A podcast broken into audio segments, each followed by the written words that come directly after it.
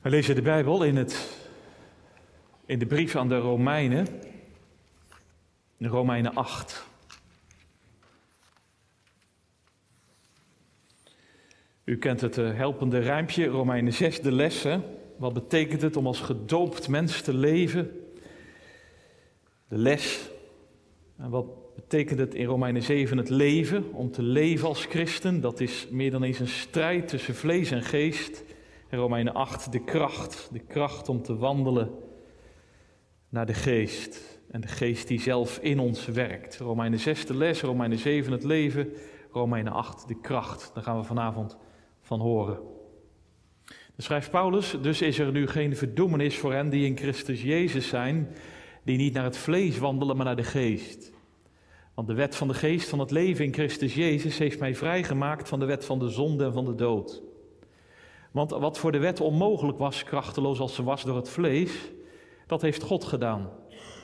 Hij heeft zijn eigen zoon gezonden in een gedaante gelijk aan het zondige vlees en dat omwille van de zonde en de zonde veroordeeld in het vlees, opdat de rechtvaardige eis van de wet vervuld zou worden in ons die niet naar het vlees wandelen, maar naar de geest. Immers, zij die naar het vlees zijn, bedenken de dingen van het vlees, maar zij die naar de geest zijn, bedenken de dingen van de geest. Want het bedenken van het vlees is de dood, maar het bedenken van de geest is leven en vrede. Immers, het denken van het vlees is vijandschap tegen God. Het onderwerpt zich namelijk niet aan de wet van God, want het kan dat ook niet. En zij die in het vlees zijn, kunnen God niet behagen. Maar u bent niet in het vlees, maar in de geest, wanneer althans de geest van God in u woont. Maar als iemand de geest van Christus niet heeft, die is niet van hem. Als Christus in, echter in u is, dan is het lichaam wel dood vanwege de zonde, maar de geest is leven vanwege de gerechtigheid. En als de geest van hem die Jezus uit de doden opgewekt heeft in u woont, zal hij die Christus uit de doden opgewekt heeft, ook uw sterfelijke lichamen levend maken door zijn geest die in u woont. Wel nu, broeders, wij zijn aan het vlees niet verplicht om naar het vlees te leven. Want als u naar het vlees leeft, zult u sterven. Als u echter door de geest de daden van het lichaam doodt, zult u leven. Immers, zoveel als er door de geest van God geleid worden, die zijn kinderen van God. Want u hebt niet de geest van de slavernij ontvangen, die je opnieuw tot angst leidt, maar u hebt de geest van aanneming tot kinderen ontvangen, door wie wij roepen, Abba, Vader. De geest zelf getuigt met onze geest dat we kinderen van God zijn. En als wij kinderen zijn, dan zijn wij ook erfgenamen. Erfgenamen van God en mede-erfgenamen van Christus, wanneer we althans met hem lijden, opdat we ook met hem verheerlijkt worden. Want ik ben ervan overtuigd dat het lijden van de tegenwoordige tijd niet opweegt tegen de heerlijkheid die aan ons geopenbaard zal worden. Met rijkhalzend verlangen immers verwacht de schepping het openbaar worden van de kinderen van God. Want de schepping is aan de zinloosheid onderworpen, niet vrijwillig, maar door Hem die haar daaraan onderworpen heeft. In de hoop dat ook de schepping zelf zal bevrijd worden van de slavernij van het verderf om te komen tot de vrijheid van de heerlijkheid van de kinderen van God. Want wij weten dat heel de schepping gezamenlijk zucht en gezamenlijk in barensnood verkeert tot nu toe. En dat niet alleen, maar ook wij zelf, die de eerstelingen van de geest hebben, ook wij zelf zuchten in onszelf in de verwachting van de aanneming tot kinderen, namelijk de verlossing van ons lichaam. Want in de hoop zijn wij zalig geworden. Hoop nu die gezien wordt, is geen hoop. Immers wat iemand ziet, waarom zou hij dat nog hopen? Maar als wij hopen wat we niet zien, dan verwachten wij het met volharding. En evenzo komt ook de geest onze zwakheden te hulp. Want wij weten niet wat wij bidden zullen zoals het behoort. De geest zelf echter pleit voor ons met onuitsprekelijke verzuchtingen. En hij die de harten doorzoekt, weet wat het denken van de geest is, omdat hij naar de wil van God voor de heilige pleit. En wij weten dat voor hen die God liefhebben, alle dingen meewerken ten goede. Voor hen namelijk die overeenkomstig zijn voornemen geroepen zijn. Want hen die hij van tevoren gekend heeft, heeft hij er ook van tevoren toe bestemd om aan het beeld van zijn zoon gelijkvormig te zijn, opdat hij de eerstgeborene zou zijn onder vele broeders. En hen die hij er van tevoren toe bestemd heeft, die heeft hij ook geroepen. En hen die hij geroepen heeft, die heeft hij ook gerechtvaardigd. En hen die hij gerechtvaardigd heeft, die heeft hij ook verheerlijkt. Wat zullen we dan over deze dingen zeggen? Als God voor ons is, wie zal tegen ons zijn? Hoe zal Hij, die zelfs zijn eigen zoon niet gespaard, maar voor ons allen overgegeven heeft, ons ook met Hem niet alle dingen schenken? Wie zal beschuldigingen inbrengen tegen de uitverkorenen van God? God is het die rechtvaardigt. Wie is het die verdoemt? Christus is het die gestorven is, ja wat meer is, die ook opgewekt is, die ook aan de rechterhand van God is, die ook voor ons pleit. Wie zal ons scheiden van de liefde van Christus? Verdrukking? Of benauwdheid? Of vervolging? Of honger? Of naaktheid? Of gevaar? Of zwaard? Zoals geschreven staat, want omwille van u worden we de hele dag gedood. Wij worden beschouwd als slachtschapen. Maar in dit alles zijn wij meer dan overwinnaars door Hem die ons heeft liefgehad. Want ik ben ervan overtuigd dat nog dood, nog leven, nog engelen, nog overheden, nog krachten, nog tegenwoordige, nog toekomstige dingen, nog hoogte, nog diepte nog enig ander schepsel ons zal kunnen scheiden van de liefde van God in Christus Jezus, onze Heere. Dit is het woord van God. De spits van de preek ligt in vers 15. Want u hebt niet de geest van slavernij ontvangen die opnieuw tot angst leidt, maar u hebt de geest van aanneming tot kinderen ontvangen door wie wij roepen, Abba, Vader. Het is dus vanavond weer een leerdienst vanuit zondag 9 van de Heidelbergse Catechismus. Zondag 9. Het eerste deel, of de eerste vraag en antwoord, hè, wat is uw enige troost in leven en sterven? Dat ik het eigendom van Christus ben, dan krijg je het onderdeel van de ellende. En daarna het onderdeel over de verlossing van de mens. En we hebben gezien wat is een oprecht geloof en wat moet je dan geloven? Nou, wat samengevat is in die artikelen die ook vanavond beleden zijn. En wij beleiden dat God de drie-enige God is. Daar hebben we langer bij stilgestaan, ook rond het heilige avondmaal. De Vader die zorgt, de Zoon die verzoent en de Geest die vernieuwt. En vandaag zullen we dan horen in zondag 9 wat het betekent als je zegt: Ik geloof in God de Vader, de Almachtige Schepper van hemel en aarde. Want wat gelooft u als u zegt: Ik geloof in God de Vader, de Almachtige Schepper van de hemel en van de aarde?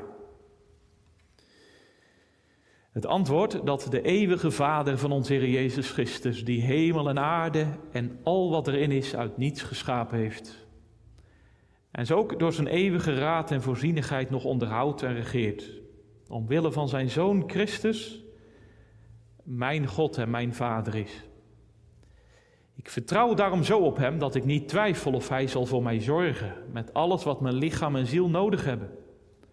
En ook al het kwaad dat Hij mij in dit tranendal doet overkomen, voor mij ten beste keren. Immers, Hij kan dit doen als een almachtig God. En Hij wil het ook doen als een getrouw vader.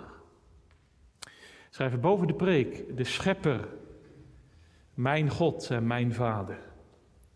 We zullen in de preek eh, stilstaan bij zondag 9, zal ik in de inleiding van de preek het een en ander van zeggen.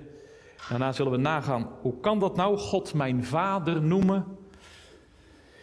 En tenslotte, uh, wat betekent dat dan als ik zeg, Abba, vader?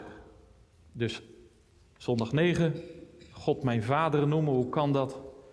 En wat betekent dat? Ja, gemeente God die alles maakte, de lucht en het zonlicht blij, de hemel, zee en aarde, zorgt ook voor mij. Zo klinkt zondag 9.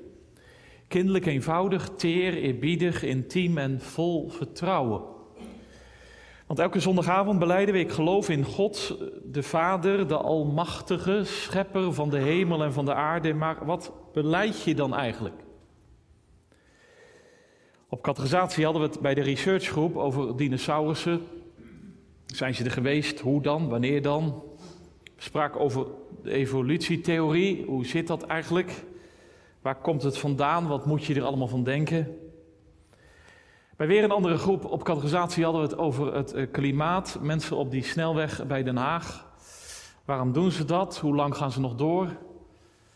Hoe zit dat eigenlijk met het klimaat? Gaat het echt allemaal kapot als wij praten over de schepping? De tongen komen los. De avonden zijn zo gevuld. Als je namelijk om je heen kijkt, de dingen hebben hun geheim. Om je als een kind over te verwonderen. Ik hoop eigenlijk dat u ook bij dat ouder worden dat nog steeds doet. Want is met dat even een wonder, hè? in dat eindeloze heelal tussen al die planeten, die ene planeet die aarde heet. Een planeet waarop het bruist en bloeit van leven. Een kleine rups die vlinder wordt. Een mini-larf die zomaar uitgroeit tot een bezige bij. Een enkel mosterdzaadje dat uitgroeit tot een megaboom. Een eitje dat wordt uitgebroed en uitgroeit tot een vogel die duizenden kilometers vliegen kan. Een zaadcel en een eicel die uitgegroeid is tot de mens die jij nu bent. Ongekend. Al die dieren en planten, groot en klein, groen, oranje, paars, geel, al die mensen, iedereen uniek, niemand hetzelfde. Wat een schepper. God die alles maakte, de lucht en het zonlicht blij, de hemel, zee en aarde.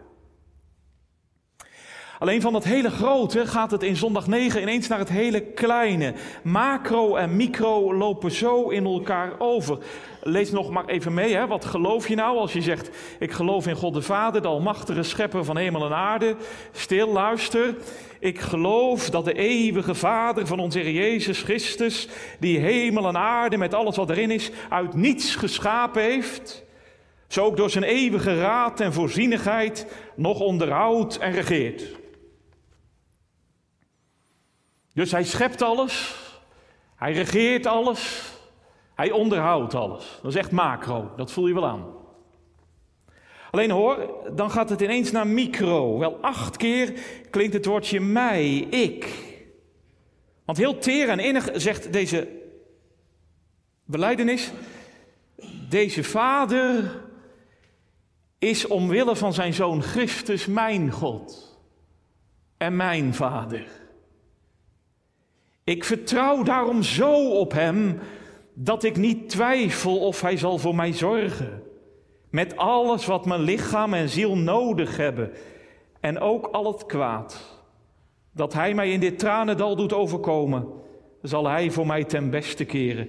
Immers Hij kan dit doen als een almachtig God en willen doen als een trouwe vader. Moet je even indenken. Wat een beleidenis. Ja, daar hebben we vanavond onze handen vol aan, dacht je niet? Want natuurlijk, je kunt een avond organiseren over schepping en evolutie. Hoe zit dat eigenlijk? Je kunt een avond inplannen over klimaatverandering en christen zijn. Hoe moet je daar nou over denken? Zeer interessant, ik kom zeker luisteren. Maar onze beleidenis slaat vanavond meer de toon van de verwondering aan. Kinderlijk, eenvoudig, teer, eerbiedig, intiem, vol vertrouwen zegt zondag 9, moet je even indenken. De schepper van deze hemel en aarde, de schepper van het hele universum. Dat is geen kille God, zo wat op afstand. Dat is geen verre God, hier ergens ver vandaan. Nee, die God, dat is mijn God en mijn Vader. Hij zorgt ook voor mij. Ja, ik weet zeker, als je dat vanavond meebeleidt, dan kijk je anders naar de dingen om je heen, ook deze week. Dan sta je anders in deze schepping, want dan weet je, wij zijn niet overgeleverd aan de grillen van moeder aarde. Wij zijn niet prijsgegeven aan de wisselvalligheden van de natuurelementen. Nee, mijn God en mijn Vader. Hij schept, hij regeert, hij onderhoudt. Die boom in mijn achtertuin, die komt van mijn vader. Die boom die daar staat, die komt van mijn vader. En die vogel in de lucht, die komt van mijn vader. En die grasmat in mijn voortuin, dat komt van mijn vader. En die mensen in het stadshart en in mijn buurt en in mijn familie, die komen allemaal van mijn vader. Maar ja, dit roept wel vragen op. Want is God ook echt mijn God en mijn vader? Mag ik hem echt zo noemen? Ben ik dan echt zijn kind? En als ik om me heen kijk, hè, die, die schepping, daar kan ik me ontzettend over verwonderen, maar die schepping kan me ook ontzettend verbijsteren. Toch? Aardbevingen in Afghanistan, hè, honderden doden. Bosbranden, ongelukken, soms hele jonge mensen. Dood en lijden, verdriet en pijn. Hoe moeten we eigenlijk met die schepping omgaan? Zorgt deze vader wel echt voor zijn schepping? Zorgt deze vader wel echt voor mij? Vragen genoeg. Romeinen 8 geeft antwoord. Want hoe kan ik God mijn vader noemen? Dat gaat toch niet zomaar en vanzelf en automatisch? Je hebt gelijk. In de vorige preek heb ik daar al heel wat over gezegd, maar vanavond nog eens. God mijn vader noemen, dat ontvang je. Dat ontvang je, ja. Kijk maar in onze tekst. U hebt ontvangen. U hebt ontvangen. Niet de geest van angst die tot slavernij leidt, maar de geest van aanneming tot kinderen, waardoor we roepen: Abba, Vader. Dat klinkt heel absoluut. Vind je niet? U ontvangen. Wat? De geest die het in je hart uitroept, die het over je lippen rollen laat. Abba, Vader, dat heb je gekregen. Nee, niet ooit, niet misschien, niet mocht het nog eens gebeuren. Nee, u hebt ontvangen. hey, God mijn vader noemen, dat is dus iets wat ik mag ontvangen. Maar ja, je moet het dus wel krijgen. Je hebt het niet vanzelf. Hoe zit dat? Nou, Paulus is in de Romeinenbrief bloedeerlijk. Hij zegt inderdaad, inderdaad, wij zijn van huis uit geen kinderen van God. Maar wij zijn slaven.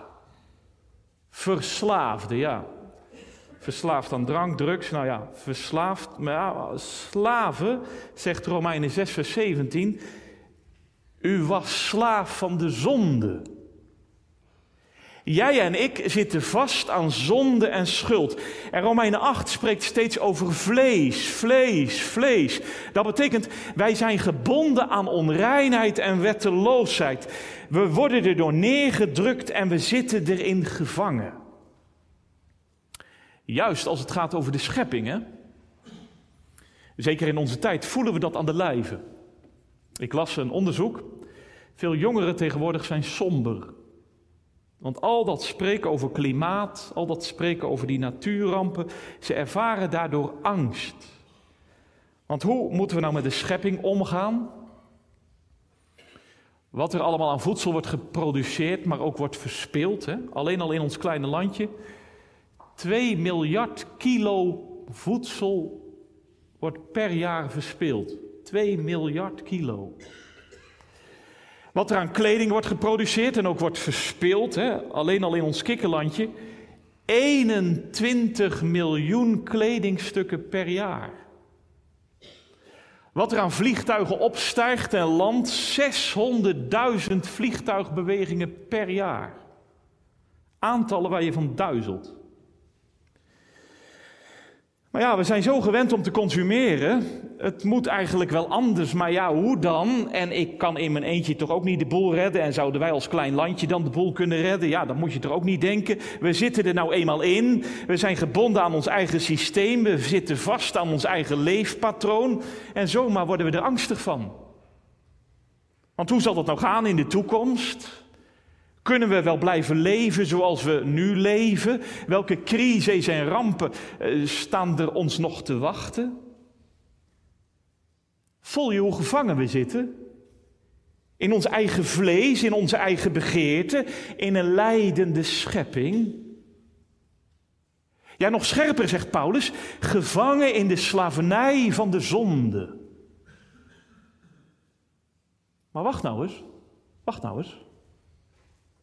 Daar middenin roept Paulus, u hebt niet ontvangen de geest van slavernij die tot angst leidt, maar u hebt ontvangen de geest van aanneming tot kinderen, waardoor we roepen, Abba, Vader. Voel je de vrijheid? Geen slaaf, maar kind. Geen angst, maar vertrouwen. De geest doet je zeggen, Abba, Vader. Mijn God en mijn Vader. Vertel dan eens, heb je die geest al ontvangen? Heb je die geest al ontvangen? In de doop is het in ieder geval aan je beloofd. En als je niet gedoopt bent, dan kun je het worden. De Vader heeft jou beloofd en heeft het verzegeld aan je voorhoofd. Ik neem je aan tot mijn kind. Ik zal door mijn geest in je wonen en werken. Wat een kapitale belofte hebben jij en ik ontvangen, vind je niet? Is toch een kapitale belofte? Maar heb je hem al verzilverd? Heb je hem al verzilverd? Verzilverd, ja. Want niemand minder dan Jezus zei in Lucas 11, de hemelse Vader zal de geest geven aan hen die tot hem bidden. Dat is zijn eigen woord, dat is zijn eigen belofte, daar kun je van op aan, daar hoef je nooit aan te twijfelen.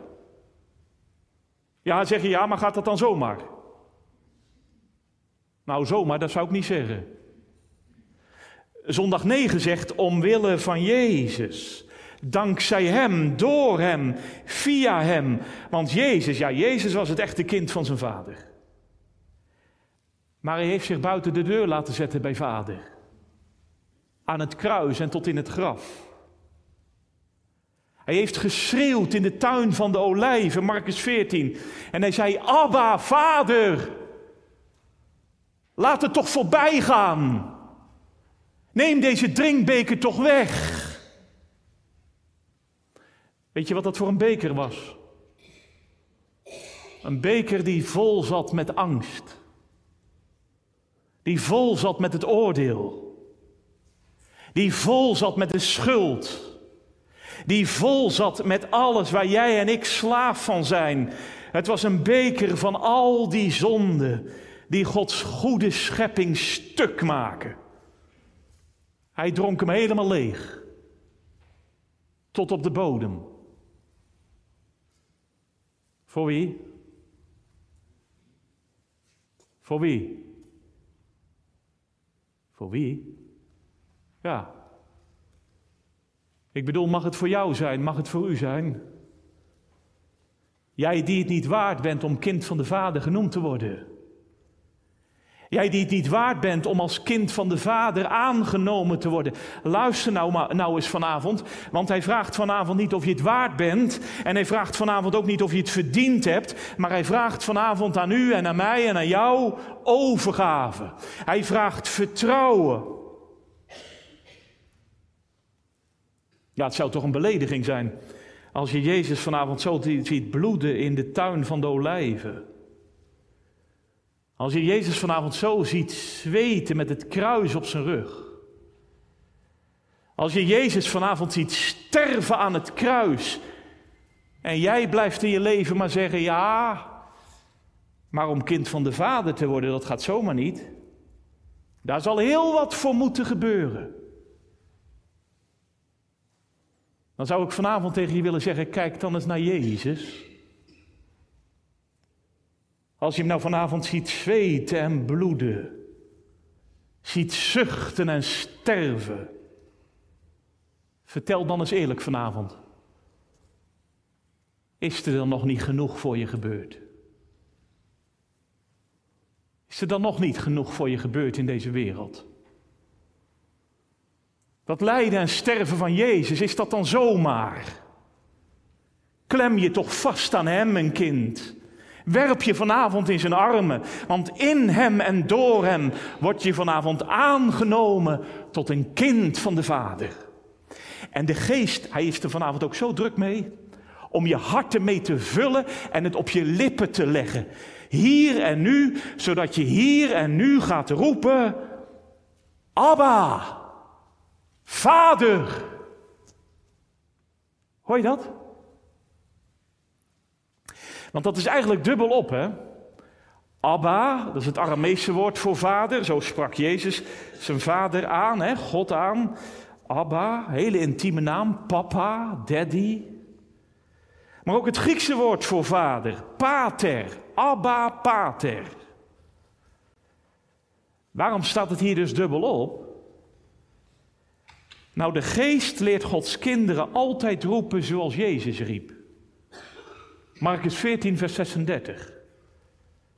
Jezus riep, Abba, Vader. Die vadernaam heeft Jezus voor je verdiend. En de geest legt hem vanavond op je lippen. Waarom? Waarom? Drie dingen. Erkenning, vertrouwen en verlangen. Kun je wel onthouden, hè? Erkenning, vertrouwen, verlangen. Gaat uitleggen. Eerst erkenning. De geest wil Gods kinderen leren om de vader te erkennen. Want stel dat je een goede vader hebt. Ik weet namelijk dat het ook anders kan. Dat is pijnlijk genoeg, misschien ook vanavond als je steeds hoort over die vadernaam. Maar stel je hebt een goede vader. En je komt thuis en je zegt: Dag meneer. En je zit aan tafel en je zegt: Meneer, mag ik de aardappels van u? Je gaat naar bed en je zegt: Wel trusten, meneer. Kijk, er kan even een aardige grap zijn. Maar dat moet niet te lang duren, toch? Ik ben toch je vader? Ik ben geen meneer. Voel je? Als je nooit in je gebeden zegt: Abba, vader. Is niet best. Want de geest wil het juist leren om God te erkennen als jouw vader. Erkenning, dat is het eerste. Maar ook vertrouwen. Tweede, want met dat je roept Abba Vader klinkt daar ook vertrouwen in door. Vertrouwen dat Hij zal zorgen. Zondag 9 zegt, in alles wat je nodig hebt voor je lichaam en voor je ziel. Dus dat eten op je bord, die kleren aan je lichaam, die schoenen aan je voeten, de energie om te studeren, de kracht om te werken. Mijn vader zorgt voor alles. Maar ook voor je ziel. De vergeving van je zonde, de vernieuwing van je leven, de kracht om te geloven, de moed om te hopen, de gave om lief te hebben. Mijn vader zorgt voor alles. Daar vertrouw ik op en ik twijfel niet. Dat zegt zondag 9. Want mijn vader, hij kan zo goed zorgen als een trouwe vader en hij wil het ook als een almachtige God. Meer dan een aardse vader ooit zorgen kan, zo zorgt onze God voor al zijn kinderen. Geloof het maar vast, reken er maar op. Deze vader kun je van op aan. Hij zorgt zo goed, je kunt er de klok op gelijk zetten.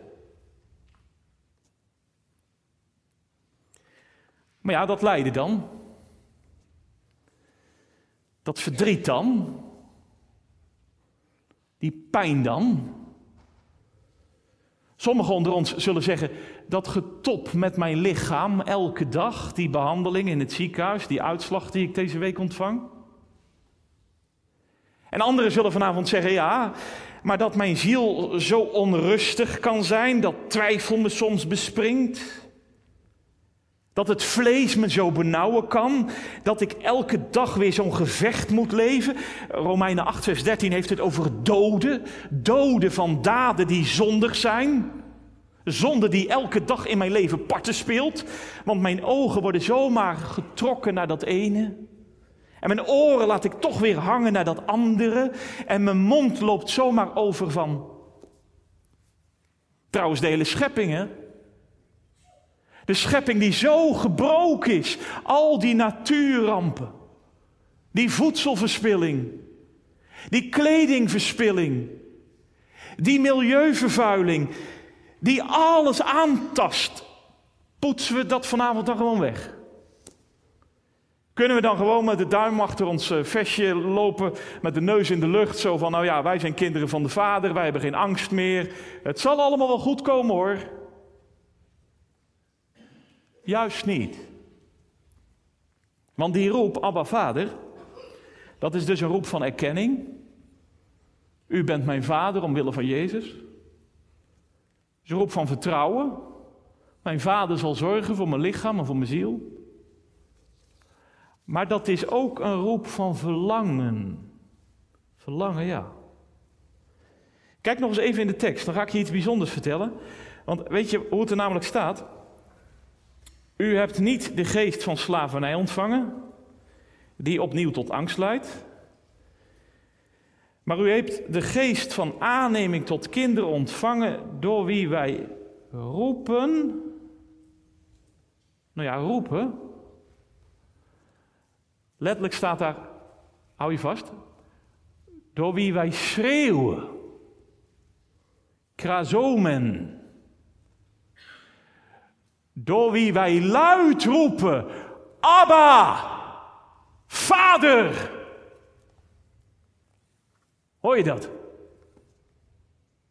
Want dat is een schreeuw. Naar wat? Naar wie? Verlangen naar God, verlangen naar de Vader, verlangen naar de glorie. Want een, schep, een, een christen weet als geen ander. Deze schepping is aan de zinloosheid onderworpen. Kijk maar in vers 20. En deze schepping is gebonden aan het verderf. Kijk maar in vers 21. De dood en het lijden breekt in deze schepping overal doorheen. We zien het afgelopen week, afgelopen dag onder Israël en de volkeren. Heel deze schepping zucht. Juist kinderen van de Vader zien dat. Ze weten dat, ze ervaren dat. Wat zeg ik? Meer dan eens ervaren ze dat ook aan de lijve. Al die zaken die worden genoemd in vers 35. Hè? Ze ervaren verdrukking in deze schepping. Ze ervaren benauwdheid, vervolging, honger, naaktheid, gevaar, zwaard. De hele dag gedood worden, als een slachtschaap beschouwd worden. Daar weten ze allemaal van. En dat poetsen ze niet weg en dat ontkennen ze ook niet. Maar weet je wat kinderen van de Vader doen? Ze schreeuwen vol verlangen: Abba, Vader.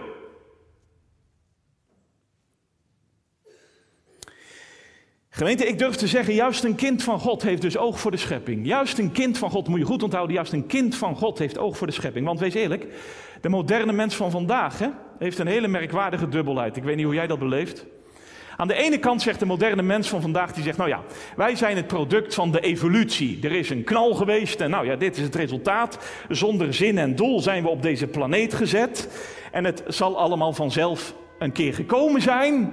Maar ja, het zal ook vanzelf allemaal wel weer een keertje gaan. Dat is de gedachte. Het is vanzelf gekomen en het gaat ook vanzelf weer.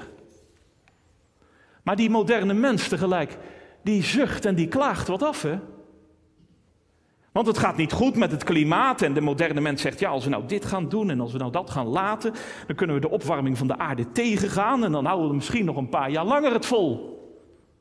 Vind ik een merkwaardige dubbelheid. Aan de ene kant zegt de moderne mens, alles heeft geen zin. Hè? We draaien hier gewoon doelloos door de ruimte. Het is gekomen, het gaat een keer ten onder. En aan de andere kant zegt de moderne mens, maar wij gaan knokken en strijden. Want wij gaan het ah, niet echt consequent. Als je echt de evolutietheorie aanhangt, dan moet je zeggen, nou ja, het is gekomen, het gaat ook een keer ten onder. Ja, nou ja, hoe lang het dan duurt, pech. Ja, zeg je maar een christen dan. Leeft een christen dan maar door. Wat maakt het allemaal uit hoe je met de schepping omgaat? Nee, gemeente. Want met dat je vanavond beseft, die schepping is zo gebroken, ze is zo geschonden door het verderf. En met dat je dat bij tijden in je leven aan de lijve ervaart, hè, hoe gebroken alles is. Dan ga je schreeuwen van verlangen. Voel je? Want met dat een christen schreeuwt, zegt een christen niet, nou ja, wat maakt het allemaal uit? Hoe we leven, hoe we omgaan met deze aarde. Het is toch allemaal gebroken, we kunnen er toch niks aan doen. Het is nu eenmaal zo, we wachten het maar af. Helemaal niet. Waar je kunt, zul je verspilling voorkomen. Waar je kunt, zal een christen vervuiling tegengaan. Alleen, je hoeft niet angstig te zijn. Want de geest is niet de geest van de angst. Maar het is de geest die me vol vertrouwen en verlangen doet schreeuwen. Abba, Vader. En die schreeuw, dat is geen schreeuw in de ruimte. Dat zuchten van mij, dat is geen zuchten zonder hoop. Dat roepen van mij, dat is geen roepen zonder adres. Nee, want ik weet en ik vertrouw, er zal verlossing komen. Met rijkhalzend verlangen zie ik uit naar de totale bevrijding die de hele schepping zal vernieuwen. Het mag dan hier soms een tranendal zijn, gemeente. Maar ik glimlach al door mijn tranen heen. Want mijn vader zorgt zo goed voor me. Zelfs het kwaad wat me overkomt, hij keert het ten beste. Hij laat alles in mijn leven meewerken om me op Jezus te laten lijken. Deze vader waar we het vanavond over hebben, jongens, die zorgt zo goed dat hij zelfs het kwaad in mijn leven kan gebruiken om alles ten goede te laten keren. Zoals hij deed bij Jozef, hè? ken je Jozef? Die put en die gevangenis. Ja, het werkte uiteindelijk allemaal mee om uiteindelijk onderkoning te laten worden. En zoals hij deed bij Mozes. Hij kwam terecht aan het hof bij de farao. Hij moest jaren schapen hoeden in de woestijn. Maar het werkte uiteindelijk allemaal mee om uiteindelijk het volk Israël te laten uitleiden uit Egypte. En zoals bij Esther, die hele behandeling van Vasti, afschuwelijk. En die hele ordinaire misverkiezing aan het hof. Het werkt uiteindelijk allemaal mee om haar uiteindelijk haar volk te laten sparen. Vader keert het kwade zelfs ten goede. Nee, gemeente, niet dat ik dat altijd in mijn leven zo zie en zo voel. Dat moeten we wel goed tegen elkaar zeggen. Hè? Ik voel en zie dat niet altijd zo. Maar ik vertrouw dat mijn vader het kan en wil doen. En te midden van alle gebrokenheid, alle pijn, alle lijden, weet ik één ding vast en zeker. Niets, niets, niets, niets zal mij scheiden van de liefde van God in Christus Jezus. Want weet je, mijn vader heeft me op zijn schouders gezet en hij deed het vanavond weer. Ja, zeg je, wat zeg je nou allemaal? Hij zet me op mijn schouders. Ja, dat deed jouw vader misschien ook wel eens, hè? Zet je even op je schouders. Kun je het zien? Nou, zo heeft de vader u en mij vanavond op zijn schouders gezet zodat ik verder kan kijken dan hier en nu. En mijn ziel brandt van verlangen. Ik scheur elke dag een blaadje van de kalender. Doet u dat ook? Weer een dag. Weer een dag. Weer een dag. Weer een dag. Tot de dag komt dat al de kinderen van God in deze wereld openbaar komen. En ze zijn allemaal gekocht en betaald door Jezus. Ze zijn allemaal geleid en gedragen door de geest. En ze zijn allemaal verlost naar lichaam en ziel. Zie je het gebeuren? Want ook in Romeinen 8 gaat het steeds van macro naar micro, van macro naar micro. Want als je kind bent, hè, ja, wat ben je dan? Wat ben je dan als je een kind bent? Dan ben je erfgenaam. Dan deel je in de erfenis. En weet je welke erfenis God de Vader in petto heeft voor al zijn kinderen? Dat is een gigantische erfenis hoor. Kun je nergens krijgen. Een hele nieuwe schepping. Een hele nieuwe schepping. Ongeschonden. En volmaakt. Want als wij met hem lijden, zullen we ook met hem verheerlijkt worden. Gemeente, wat ben je dan gelukkig hè? Als je weet en gelooft, de God die alles maakte, hij is mijn vader. Ben je even gelukkig. Je weet die God die alles maakt, hij is mijn vader. Hij zorgt zo goed, man. En daarom schreeuw ik vol verlangen. Schreeuw je mee? Abba, vader. En ik zing vol vertrouwen. Zing je mee? Zoals een hert schreeuwt naar de waterstromen. Zo zie ik met rijkhalzend verlangen uit naar de dag dat ik Hem ontmoeten mag. En heel deze schepping bevrijd zal worden van alle verderf. En al de kinderen van God zullen leven in zijn glorie. Lof zij deze almachtige God en Vader tot in eeuwigheid. Amen.